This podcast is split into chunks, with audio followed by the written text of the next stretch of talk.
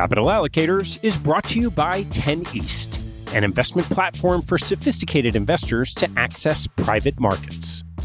10 East brings benefits of having your own family office without the cost and headaches of doing so. It's founded and led by Michael Leffell, former deputy executive managing member of Davidson Kempner. Michael and his investment team offer members the opportunity to co invest by offering at their discretion. Michael and his team source, diligence, and commit material personal capital to each investment. The opportunities shared on the 10 East platform offer exposure to private credit, real estate, niche venture and private equity, and other idiosyncratic investments that typically aren't available through traditional channels. The principals have over a decade track record of investing in these types of exposures across more than 350 transactions. Post investment, the 10 East team conducts ongoing monitoring and reporting, just as you'd expect from an institutional investment organization. I've known Michael for about a decade, and after becoming impressed by the quality of 10 East offerings, its research process, and high quality investment team, I became an advisor to the organization and investor in multiple offerings. You can learn more and join me as a member at 10east.co. That's the number 10 east.co. I want to take a break in the action to tell you about NetSuite by Oracle, helping businesses accelerate growth and run better with a suite of ERP, financial, CRM, and e commerce products. Here are three numbers for you to remember 36,000, 25, and 1. 36,000 is the number of businesses that have been upgraded to NetSuite by Oracle. NetSuite turns 25 years old this year that's 25 years helping businesses do more with less, close their books in days, and drive down costs. And one, because your business is one of a kind. Get a customized solution for all your KPIs in one efficient system with one source of truth. Manage risk, get reliable forecasts, and improve margins. Everything you need all in one place.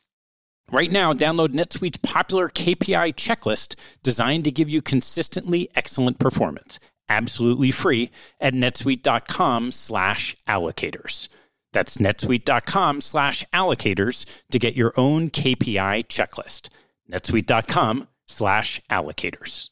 And now, back to the show.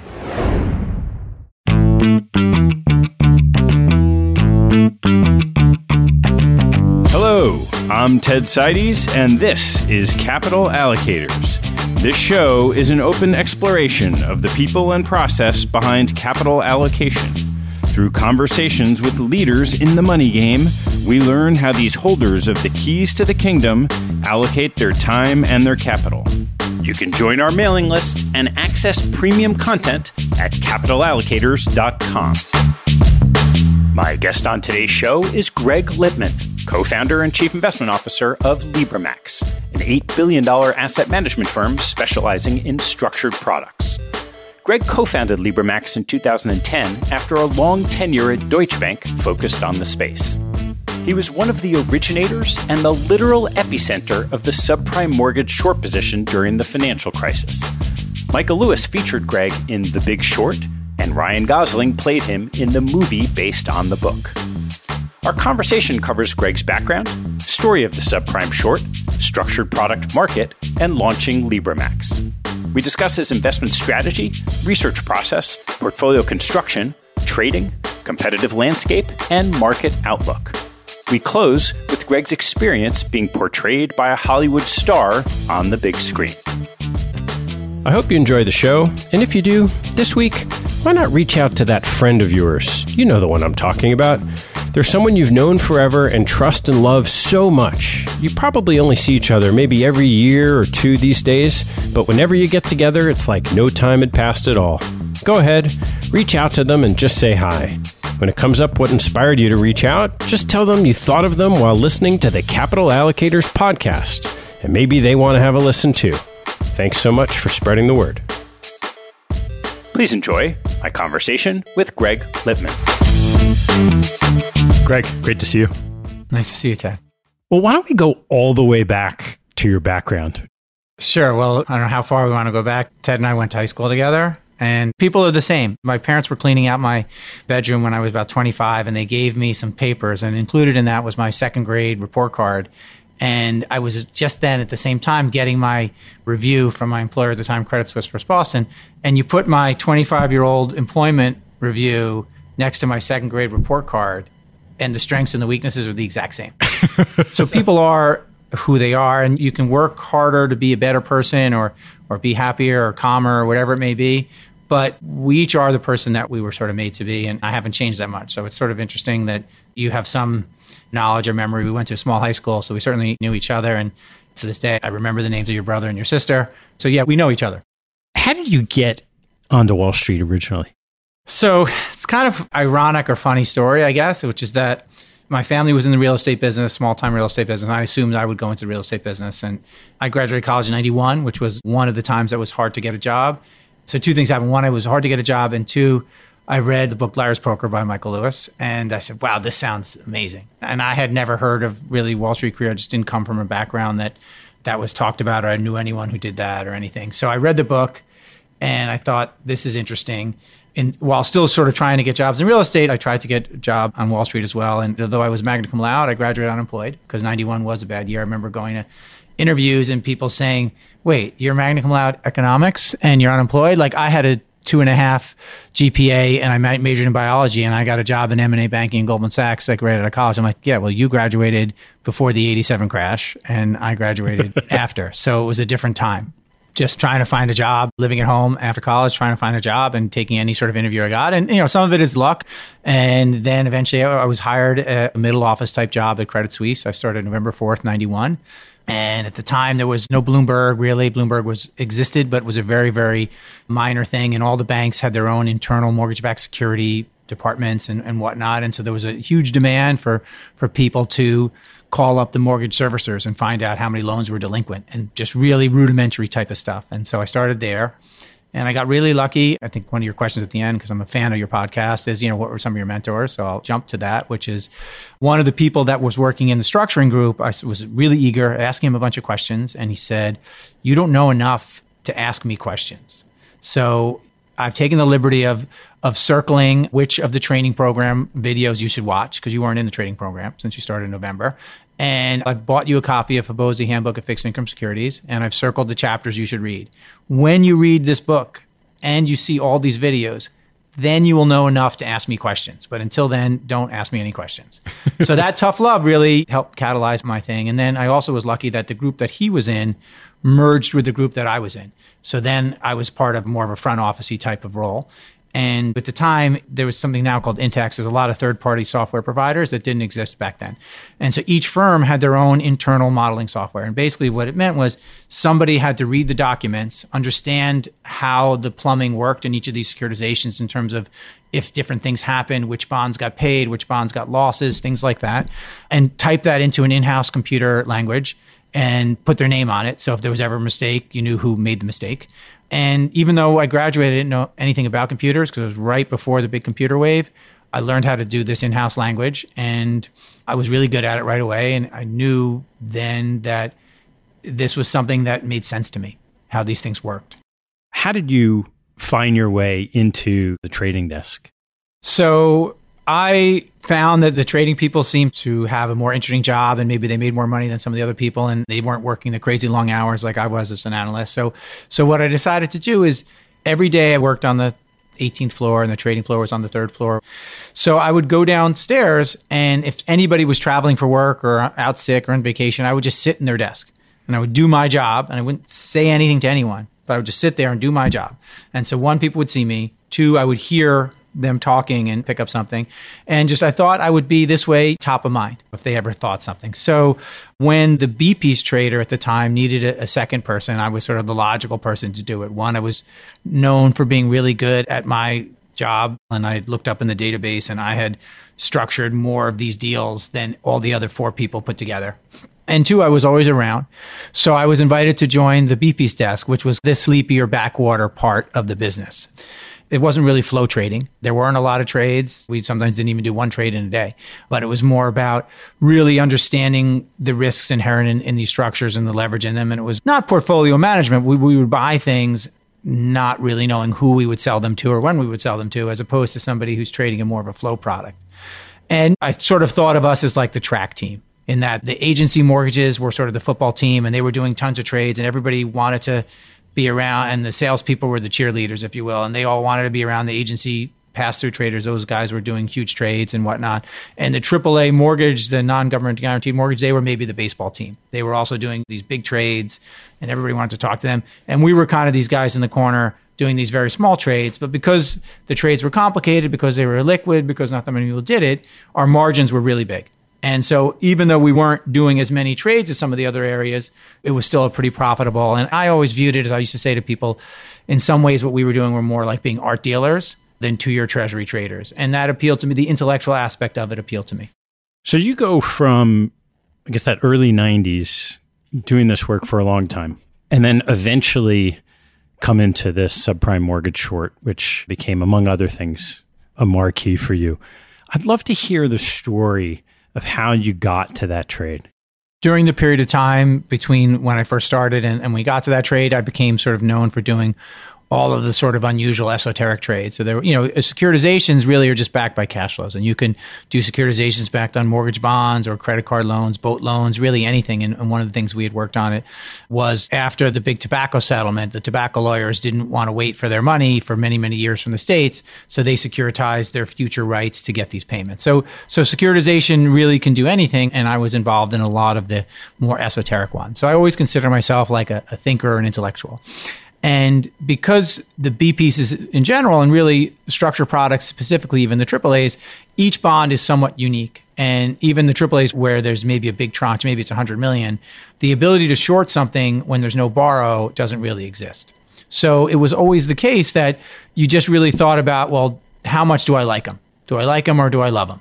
But you couldn't really hate them. And then with the emergence of these derivatives in 04 and 05, became the case that actually you could bet on no and you never could bet on no before. So that, considering myself an intellectual, I, I, wanted to do the work to find out, well, how much do I like them? And I'd really never thought about it before, to be honest. And so the first thing I did is I worked with a colleague and I said, let's break America out into quartiles at a zip code level based on home price appreciation. And let's look and see what the defaults look like. And so we, we looked at the 2000 vintage this is back in, in 2005 and five years was about enough time to really know what would happen. And the 2001 2002 vintages were slightly less seasoned and certainly the 2003 2004 you couldn't really discern much from them. So what we found was for the 2000 vintage the top 25% of american home prices generally corresponded to california florida places like that where the loan balances were higher than other parts than say the midwest. So they were 25% of the loan balance but they were about 62% of the bond balance because the houses are, are, worth more. What we saw was that after six years, the default rate in places in the top quartile where homes were going up 12 to 14% a year, the default rate was still six or 7%.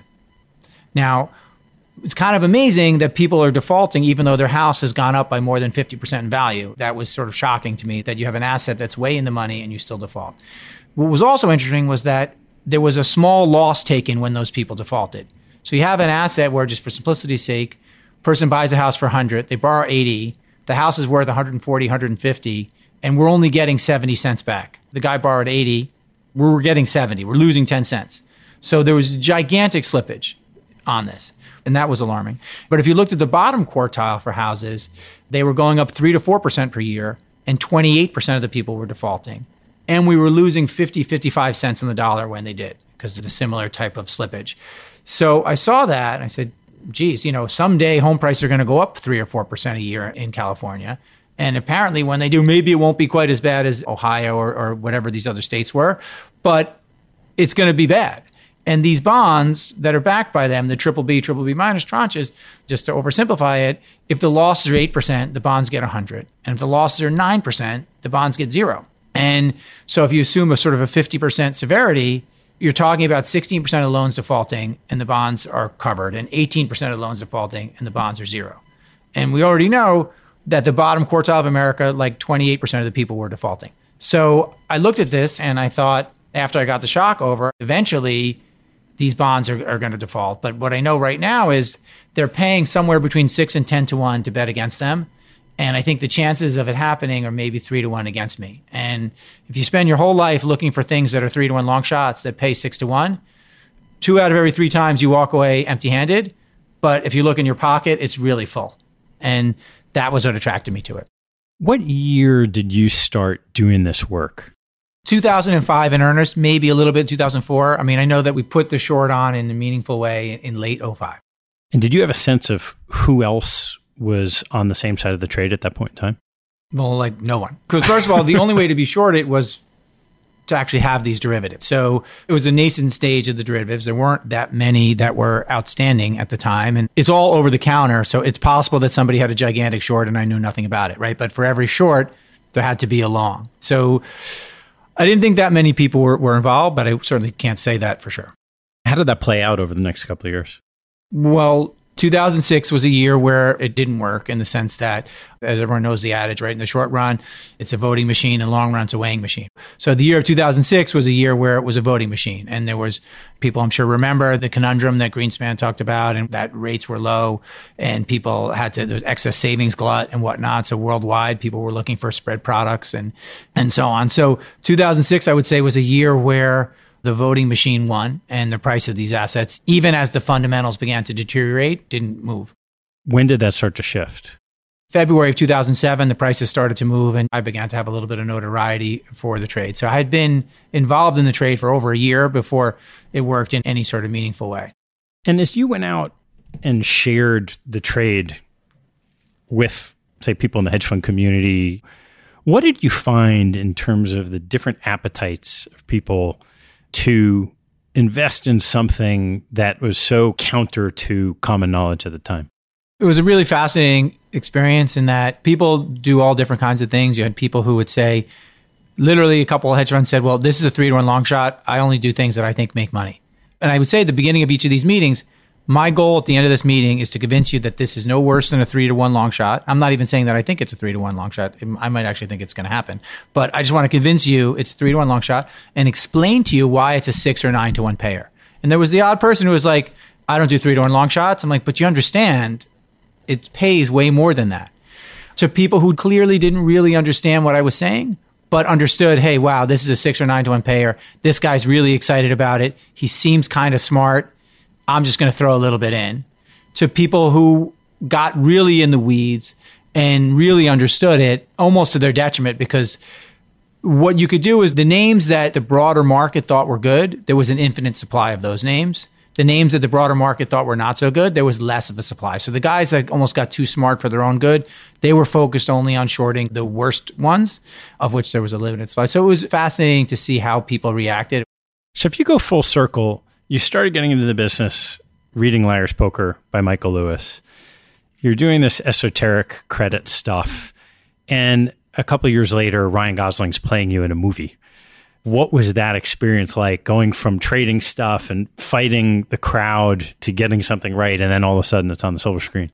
Well, it didn't feel like all of a sudden it was on the silver screen for sure. What was an interesting experience was sort of fighting to maintain a position and then just a few weeks after that being on the cover of the Wall Street Journal. So I went from being Chicken Little to cover the Wall Street Journal in just a matter, of, maybe not days, but certainly not more than weeks. So that I would say the time to Mr. Gosling playing me in a movie that was a little bit longer than that. And how does that feel? I mean, it certainly there's a lot less appealing people to play you in a movie than Ryan Gosling. So I, I guess I'm grateful for that.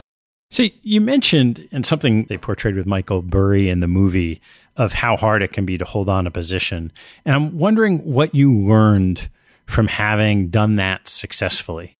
Being where I am now, I understand it more deeply than I did then. I mean, I had to maintain my position at the bank, and not everyone at the bank agreed with it at all times.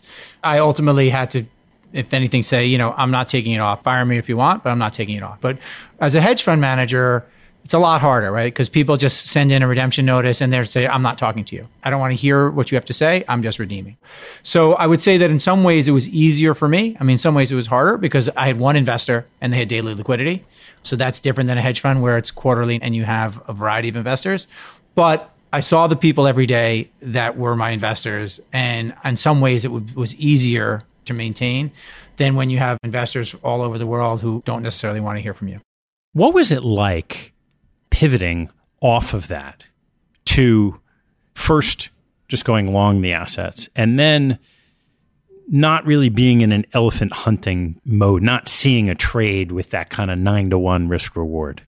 Well, I think patience is one of the most important things for an investor to have. So I think not trying to hit a home run all the time is an important skill and discipline and not one the one that everyone has. So so that would be the first thing I would say. And and ultimately, look, I think that in the same way that the short was a time where you said there's an asymmetric reward in terms of being short them because you could only lose so much and you could make a huge amount. And when the bonds were trading at 20 cents, 40 cents on the dollar, it was an asymmetric reward the other way, which was that they're not worth zero because they pay some amount of interest. They're not going to be worth nothing.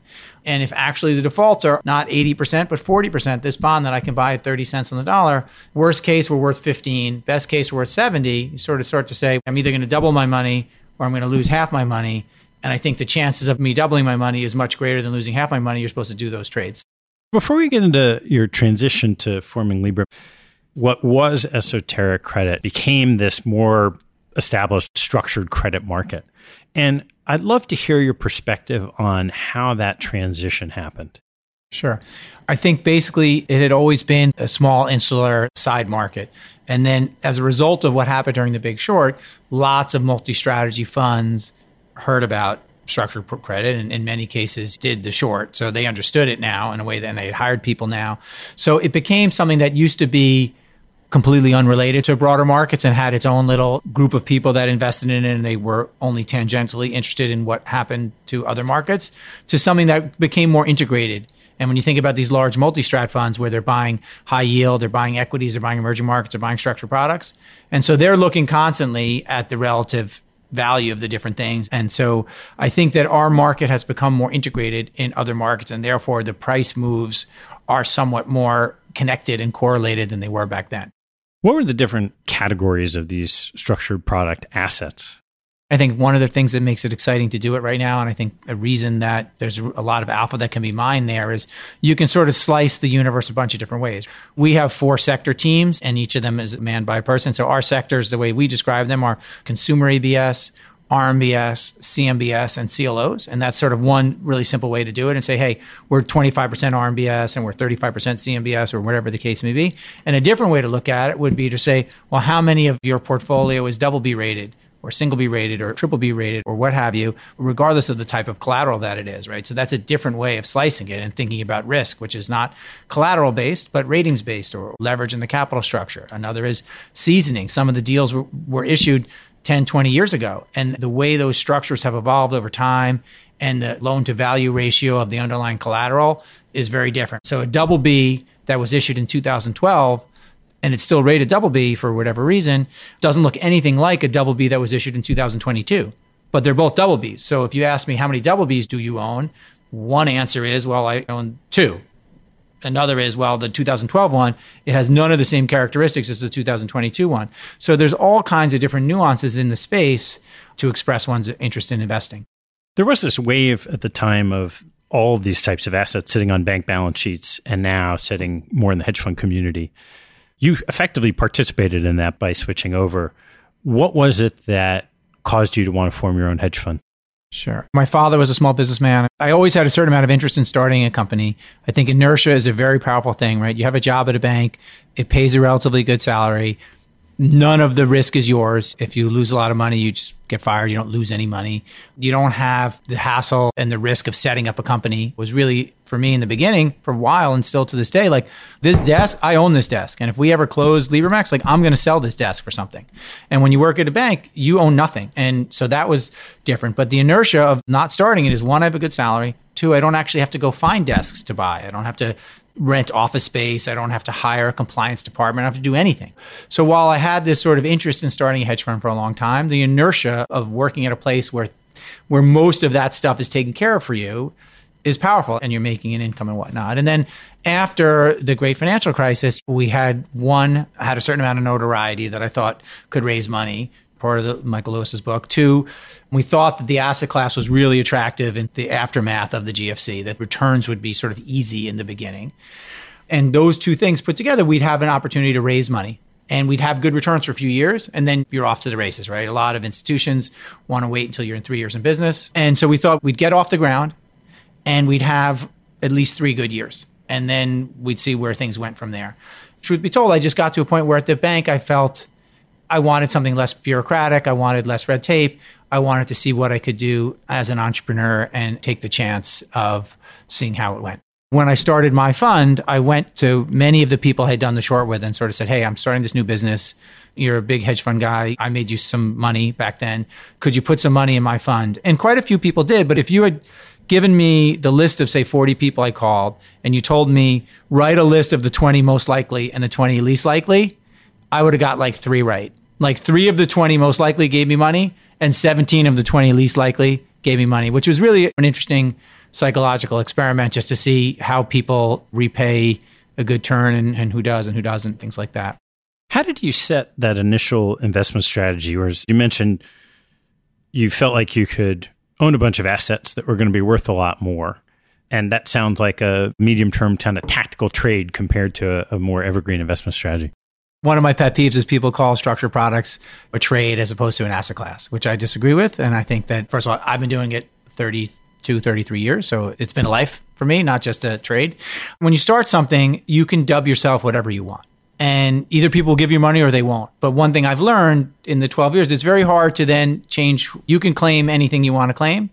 But afterwards, if you try to change that, people say, well, that's style drift. So we, we said, all right, if we're focused on what we do, we'll attract assets. Not really thinking that down the line, if we'd said, hey, we're really smart people and we could do anything and we could buy Greek bonds if we want and we could buy Malaysian equities. We can't do that now because we didn't say back then that was something we would do. We were very focused on structured products and we think there's this great opportunity in mortgage-backed securities right now. You can buy them to a 12 or 14% yield to really onerous assumptions that have a lot convexity to being better than worse. You were buying them to a 12% yield to 85% of the people defaulting on their mortgages.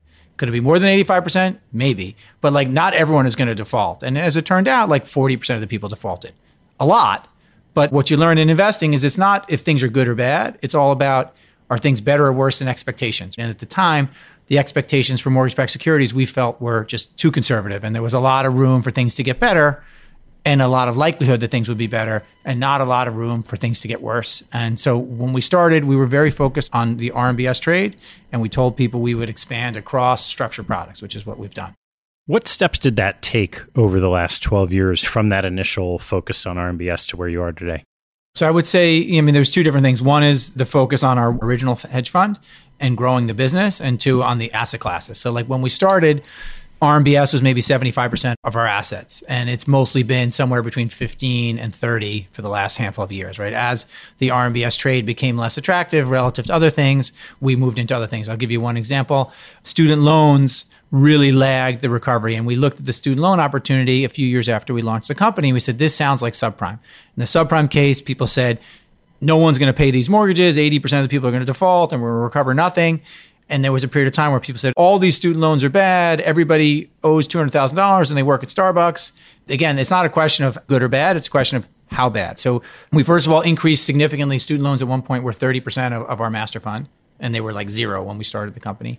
We at one point did one of the first of our sort of bespoke funds where we did a fund that was just on student loans. It was a private equity more kind of structure in terms of like locked up capital with a date certain on it. We were able to raise some money for that, which was returned profitably with returns, you know, in excess of the original hurdle and whatnot. So we've built a business over time that has a variety of different funds, some single investor, some single strategy with different types of liquidity. So as the mortgage trade evolved, we were always looking for other interesting trades to do. Talk a little bit about your investment process. Maybe start with portfolio management. So, two aspects of that. One is the selection of which categories, which credits you're interested in. And the other part is you talked about how early on, pre the derivative era in these instruments, it was just how much you liked something. How do you think about in a hedge fund the portfolio construction on both sides in these assets today? Sure. It's a great question. I would say, first of all, the derivative market is a shadow of what it was back then. I think people sort of learn like if somebody wants to bet against something, they might know more than you. So we are now at a place where the majority of our hedges are more macro like than micro like. There's certainly there's the odd time where you can buy a residual and buy puts on the company that their main asset of the company is the residual that they own pro rata with you. So there are specific bespoke trades, but mostly the hedging is more macro than micro at this point. That's one thing that is different. So it's back to the sort of how much do you like them on the long side then like them or hate them. And guess what I would say is one thing that is really attractive about the space is the esoteric nature of it. It remains somewhat resistant to sort of the quantification of most of, of investing. Some of that relates to each deal is different. So it's a little bit harder to do that because where it is in the capital structure, the specific loans backing it, and things like that. The other is it remains an over the counter market, which basically means there are situations all the time where a bank in Japan or an investor somewhere in the world or the US, they need to sell an asset and they call an investment bank. And that investment bank calls the people that they think are most likely to buy it. Whereas if Facebook stock crumbles or the, or the 10 year note soars, everybody knows that. And so no one can sort of maybe you can be right or wrong, but you have no knowledge of a situation that no one else does, right? So here, banks that show you assets enable you to buy things potentially at prices that are really, really attractive because of the lack of number of people looking at it. It's also the case that there's a lot of regulation remaining in our space. Some of that relates to Dodd Frank, some of that relates to leverage on, on banks. Our team is mostly investors who worked at banks. We know how banks work in terms of aged inventory policies, regulatory capital charges, things like that. So there's lots of situations where people are doing things for non economic reasons. They're saying, hey, if I don't sell this aged inventory, I'm going to get a huge penalty. So it's cheaper for me to sell it cheap today than to get this huge internal penalty, right? So we we live for situations where people are doing things for non-economic reasons because of capital charges or aged inventory, or where we can be the partner that responds quickly and favorably to banks. Hey, there's a seller of this, or we have limits on our risk because of Dodd Frank and whatnot. So we can't position this. This bond's really cheap. This guy's desperate if you can be quick with a reasonable price, you can buy it. So that permeates the whole business. And that has nothing to do specifically with RMBS or CMBS or double B or single A. That has to do with just there's a lot of inefficiencies and opacity in the market. And we try to position ourselves to one, have the relationships to source those assets, two, to behave in a manner that people want to work with us, and then three, to have the internal technology to run the stuff quickly and be able to give people answers fast enough that enables them to do their job. How does that underwriting process work such that a bank calls you up and you can have a good sense of what this less liquid collateral is worth that you can capture that for seller or whatever the case may be? One of my partners, Glenn Perillo, runs an analytics division for us. And so we have a team of computer quant people that are building models that can quickly sift through the loans. Now, and I mentioned this before, back when I started, each bank had their own internal software that valued these bonds. Now there are companies that sell those. And the good news about it is that everybody is looking at the same thing. And occasionally our guys are able to identify that there's a mistake because somehow they've read the document and the way that this structure works in this third party software is not consistent with that. And that's obviously great. If we see that, well, it's really great if actually the bond is worth more than the third party software says. And it's great to know it if the bond's worth less and to not buy it. So we have a robust team that builds models that can sift through the loans quickly and make different kind of AI related predictions about defaults, prepayments, whatnot. And so that that model will, will say, hey, this bond's worth 80 or 90 or whatever the case may be. And we know where we can buy it. We're not a quant shop in the sense that we don't take that price. But what we use this for is a sifting mechanism, right? So we'll put 10 bonds through the system and that system will say, Hey, I think you should buy these five and you should avoid these five. Then we'll look at those five more closely and see what the humans think, right? So we're not, the machines help us figure out which opportunities to look at. I think a key part of success is which opportunities should we look at? So first of all, do we think the price is probably attractive? How competitive is the situation? How big is it? How long is it going to take us to have confidence in what we're doing, right? So if we can't make a lot of money and it takes a lot of time to do it, we should skip that one. What is that fundamental human part of the underwriting of these assets beyond what the machine spits out? I think that's a combination of acumen and experience, right? So the team is reading the documents for themselves. The team has their own anecdotal view about different collateral types, loan types, geography, So we really like multifamily in the Southeast and we hate malls in the Pacific Northwest or whatever the case may be. So the model also reflects that, but the, the human has a view of that as well. And then it's at the sector head level looking at the panoply of potential returns and saying, you know, we feel good or bad about the upside and the base case and the stress case, if you will. And, and then there's the direction for me on high about the things that I want us to look at at any given time. How do you construct a portfolio across these assets? There's a lot of ways to slice and dice the portfolio and to construct it. And so we, some of the computer system stuff helps us to stress test and shock the portfolio and see where does in aggregate the portfolio do well or do poorly. And, and what we're always trying to figure out is can we modify our risk more cheaply internally? And what I mean by that, so like simple examples are some mortgage bonds do well when prepayments are high, and some mortgage bonds do well when prepayments are low. So if you can buy the ones that do well when prepayments are high from people that are afraid prepayments are low, and the opposite, you can get to a situation where you now have two bonds. One does great when prepayments are high, and the other one does great when prepayments are low, and they both do decent when prepayments are middle. If you can fuse those two together cheaply, you now own something that is somewhat indifferent to prepayments. So we're looking across collateral type, rating, structure, are these bonds that do better when things are faster or slower from a prepayment, from a default perspective? One interesting trade to do in commercial mortgages is to buy interest only securities, where if there's a delay in the refinancing of a property, the value of those soars because they only get interest. And as soon as the property is refinanced, they're shut out. Whereas if you can put some of those together with things that are more credit sensitive in a time where it's hard for properties to be refinanced, that's bad for the credit sensitive bond it's great from the interest only bond. So what's exciting about structured products is there's this huge array of different types of bonds, both collateral, points in the capital structure, how leveraged they are in the capital structure, the things that make them go go well and go poorly, and try to fuse that together. So what we want to make sure is two things. We want to love every bond we buy. We want to make sure that we don't always love the same kind of bond. Because if we love the same kind of bond, then we haven't insulated ourselves from that kind of risk the way that things get into our portfolio are, are, two ways, right? There's top down and bottom up, right? And so the top down is me and the PM and the chief risk officer getting together with one of the senior traders on Mondays, and we go through each of our funds and we set targeted gross, whether we want the gross to be higher or lower than it was last week, and then for each subsector, whether we want to have more or less, more or less double B CLOs, more or less single B CLOs, et cetera, et cetera. So that goes out to the team for every fund, right? So that's a top down view of this is what we want. The bottom up view is, and, and I've alluded to this many times before, what's really exciting about the space is it's all over the counter. So even though we have this top down view, it may come to pass that a bank calls us up and says, hey, we really need to move this bond today. And it's at a price that you would never have thought of when you guys gave that top down directive, right? So the team will come to us with, hey, here's something that we can buy. It's not part of the top down directive, but it's really attractive. So what we'll think about all the time is we only want to buy bonds we love. We also want to understand how they fit into the rest of the portfolio. So what ends up happening anytime a bond comes that's particularly attractive, we either have to A, increase our gross, B, you have to sell something else. So if you like this bond enough, one of the other CMBS bonds you own, for example, you have to sell one of them. Or C, we like it so much that we're going to tell the ABS person that they have to sell a bond. So what we say all the time to the team is like the master fund owns about 200 positions if you want to take it from 200 to 201, it should be like one of the top 25 to get into the portfolio. It's got to be one of the better ones. So every time that happens, we're like, okay, this is definitely one of the better ones.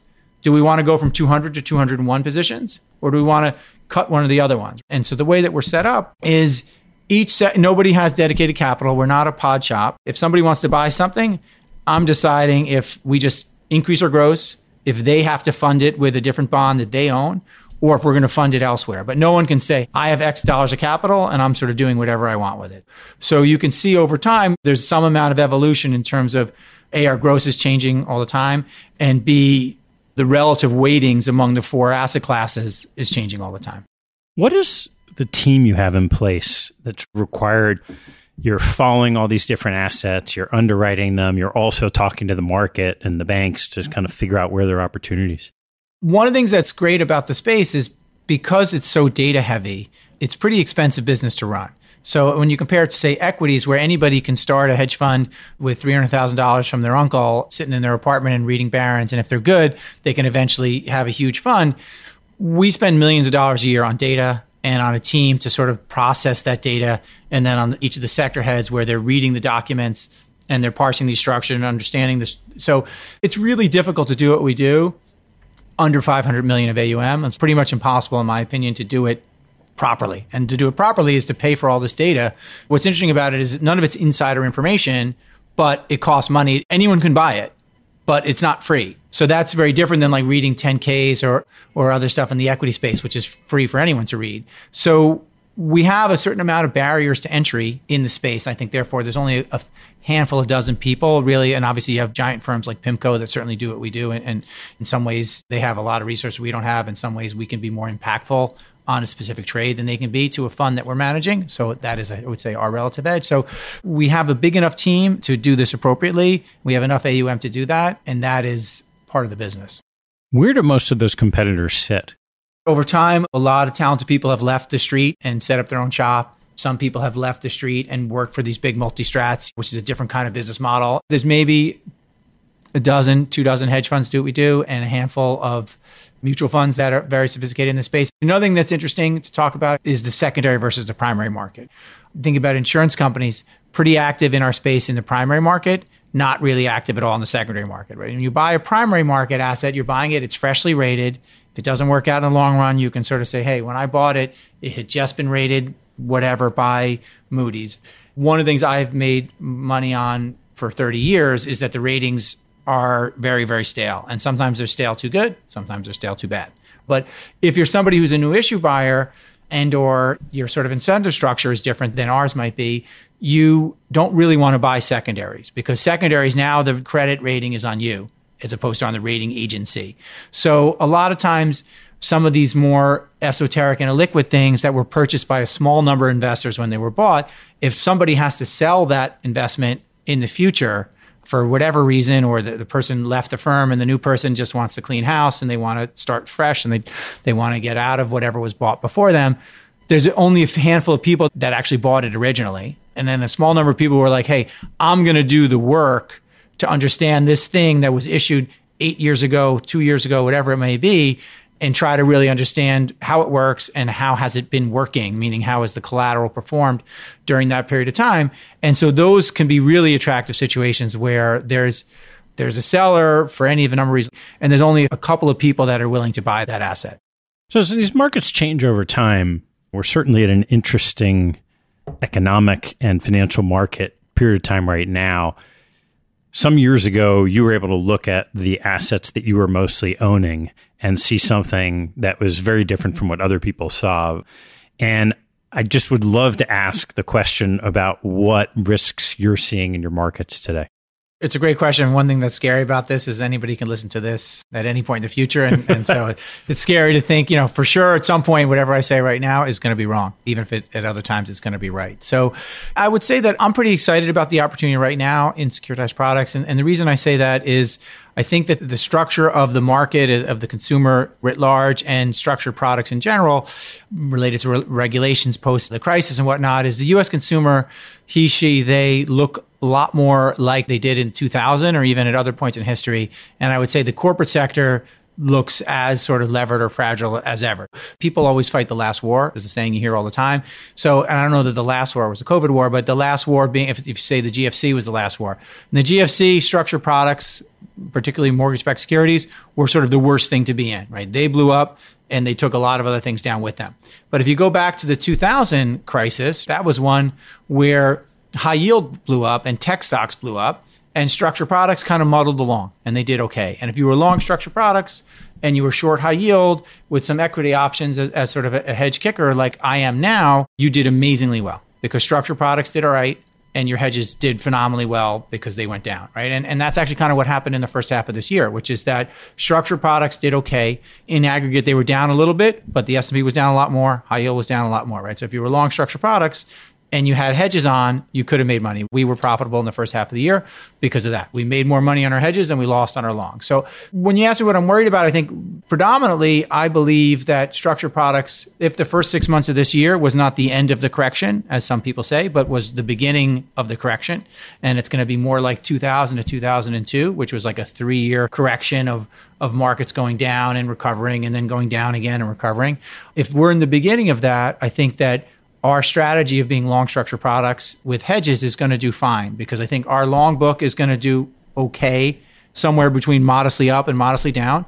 And our hedge book is going to be modestly flat to modestly down if our long book is up modestly, and it's going to be up a lot if our long book is down a little, which is kind of what happened in the first half of the year. Now, when you ask what worries me, the world that we just came out of, the 09 to 2021 world, is not a good world for structured products. So, a world where the Fed is focused on propping up financial assets is a world where our hedges are not going to work. If we have a weak economy but strong financial markets, that's not going to be a good one for us, right? Because ultimately, when you think about our assets, they're some hybrid of real economy, financial economy, in the sense that in the short run, their pricing is generally driven by the pricing of other assets, right? So if high yield is going up, there's a positive bias on our assets to go up. If high yield's going down, there's a negative bias on our assets. But in the intermediate term, what matters for us is unemployment, home prices, things like that. And so if we have a world where the economy is doing okay,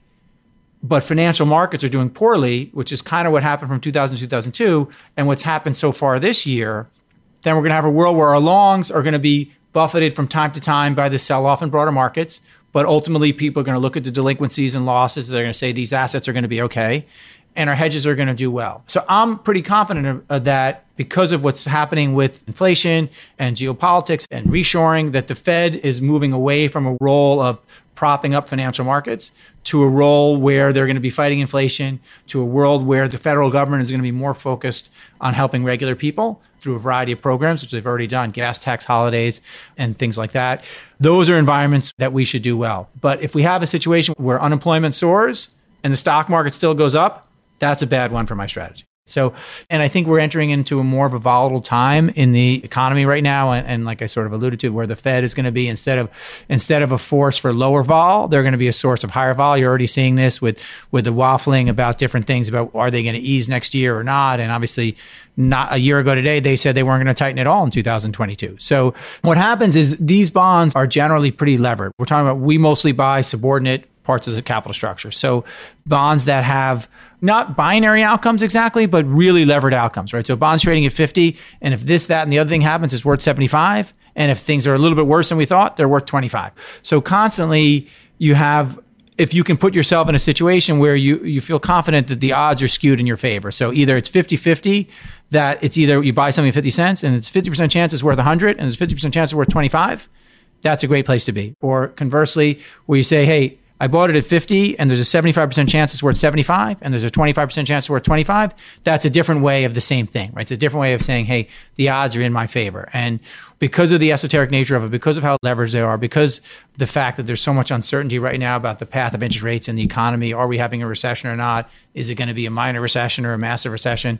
Because of the regulations on the banks about holding these assets from a capital charge perspective and Dodd Frank, there's opportunities for us to be a liquidity provider. So I think one thing that's very different today is we're running a much lower gross than we were before. And by before, I mean before this year. We historically, as a firm, were kind of 120 to 140 gross. And when you're 140 gross, it's difficult to be a liquidity provider when things go wrong. Our gross now has been more in the neighborhood of 90 to 110. And we're at a place where we feel strongly that if June wasn't the low, if there's another bout of selling and whatnot, that we'll be able to be a liquidity provider and make a lot of alpha there by being able to respond quickly, by having capital. And as the firm has grown, we have lots of different funds that have the ability to call capital at different times. If you can call capital when people are selling, and as a regular way hedge fund, that's a difficult thing to do, right? As a regular way hedge fund, actually your investors can call their capital back when they, they want, right? So when things are going awry, really ramping up your gross exposure is a tricky thing to do unless you've got it all right. So we've tried to address that as a firm by raising capital that can be called as opposed to can be called away from us that we can call investors to give us that money. And we did that somewhat successfully with some of these types of structures in 2020. All right. So before I turn to these closing questions that you haven't answered, I have to ask, like, what was the experience of being portrayed in a movie like for you? Well, first of all, the experience is not over. And I still, to this day, occasionally get emails from people who were like, I read the book or I saw the movie and I want to be your friend. Or can you give me advice? And I sometimes forward them to Mr. Lewis. So, the beginning of the book, The Big Short, he said, Well, he wrote Liar's Poker as a cautionary tale. He didn't want people to go into Wall Street, is what he thought. And people read that book, including me, and said, this is exactly what I want to do, right? so at the beginning, the foreword to the Big Short, he said, "Well, that's why I wrote the Liar's Poker to get people to not do it." My hope is with this book that people won't want to go into this industry. And so when some of the more interesting emails that I get, I forward them to him. I'm like, "You did it again. You wrote another book." So I'm married. I have four children. I'm not really interested in being particularly famous or anything like that. I don't have a big media presence. And it's weird at times when I'm checking into the airport and the person next to me hears my name and they, they say, Oh, you're the guy from the big short. Like I said, I get sort of emails from people that I've never met. I don't love that the parents of my children's friends feel like they already know something about me when we first meet. I don't love that. But I certainly don't think I was portrayed as somebody who wasn't smart. And so that I can't complain. And like I said before, you can't really complain if one of the sexiest men alive plays you in a movie. It's hard to complain about that. All right, Greg, a couple last closing questions. What is your favorite hobby or activity outside of work and family? Well, four kids, it's hard to have that much outside. I love exercise. I love reading. I like listening to podcasts while I'm exercising. All good. What's your biggest investment pet peeve? Intellectual dishonesty. When people sort of pitch something that's the downside is still a fantastic return what do you not understand that you think that this can't go wrong, right? Because we, you know, we invest in in generally below investment grade assets, so they're not guaranteed to work, or they wouldn't be rated double B. You mentioned the sketch of one at the onset, but which two people have had the biggest impact on your professional life? I would say my father, who taught me the value of hard work and being honest and never forgetting where it came from. He wasn't really my boss directly, but a tough love from someone at the bank who taught me indirectly, you got to figure things out for yourself and you got to manage your own destiny. And I'd say this when I met people when I was at the bank or, or even here, like this isn't summer camp. Like we're paying you, you're not paying us. So like figure out, and that's what I learned from him, figure out how to add value. And then along the way, we'll train you as opposed to it's our job to train you. What type of investment in your space do you gravitate to like a moth to a flame? I would say short, complicated, illiquid that yields a lot. So where we feel that we can understand the risks and the risks are more than amply rewarded because of the complexity and because of the illiquidity. What are your biggest blind spots? Perhaps as a debt investor, I'm more focused on what can go wrong than what can go right. So it's important to understand the upside. And maybe there are times where I eschew things that have great upside because I'm focused on that they also have big downside. What teaching from your parents has most stayed with you? Never forget where you came from, treat everybody the same. My father was great at that. He was conceived in Germany. He was born here. He grew up speaking German in the home, and, and eventually he had a modest amount of success, and he never forgot where he came from, and he treated everyone the same, and I try to do the same. All right, Greg, last one. What life lesson have you learned that you wish you knew a lot earlier in your life? Yeah, I would say two things that are like the opposite. One, as it relates to investing. And I think I exhibited the opposite of this during the subprime time. But like if you have conviction, sort of stick to it. And maybe earlier, I wish I had stuck to some things before. Or as it relates to running the business, I would say, you know, don't be afraid to make changes. I think in some cases we gave people more time than we should have to sort of blossom. Greg, thanks so much for taking the time. Pleasure. Thank you. Thanks for listening to the show. If you like what you heard, hop on our website at capitalallocators.com where you can access past shows, join our mailing list, and sign up for premium content. Have a good one, and see you next time.